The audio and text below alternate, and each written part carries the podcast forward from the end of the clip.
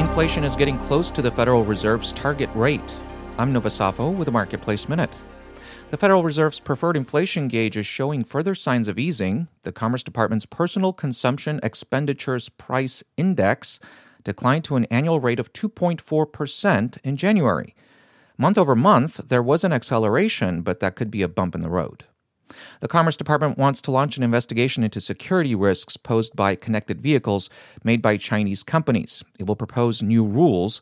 This comes as electric vehicle maker BYD plans to expand outside of China. Meanwhile, the Transportation Department is proposing a rule to make it easier to fine airlines for damaging or misplacing passengers' wheelchairs. The department said such incidents have increased. The Federal Aviation Administration is giving Boeing 90 days to come up with a plan to fix quality control problems. Boeing said it would comply. It's under intense scrutiny since a door plug blew out of an Alaska Airlines MAX jet last month. I'm Nova Safo with the Marketplace Minute.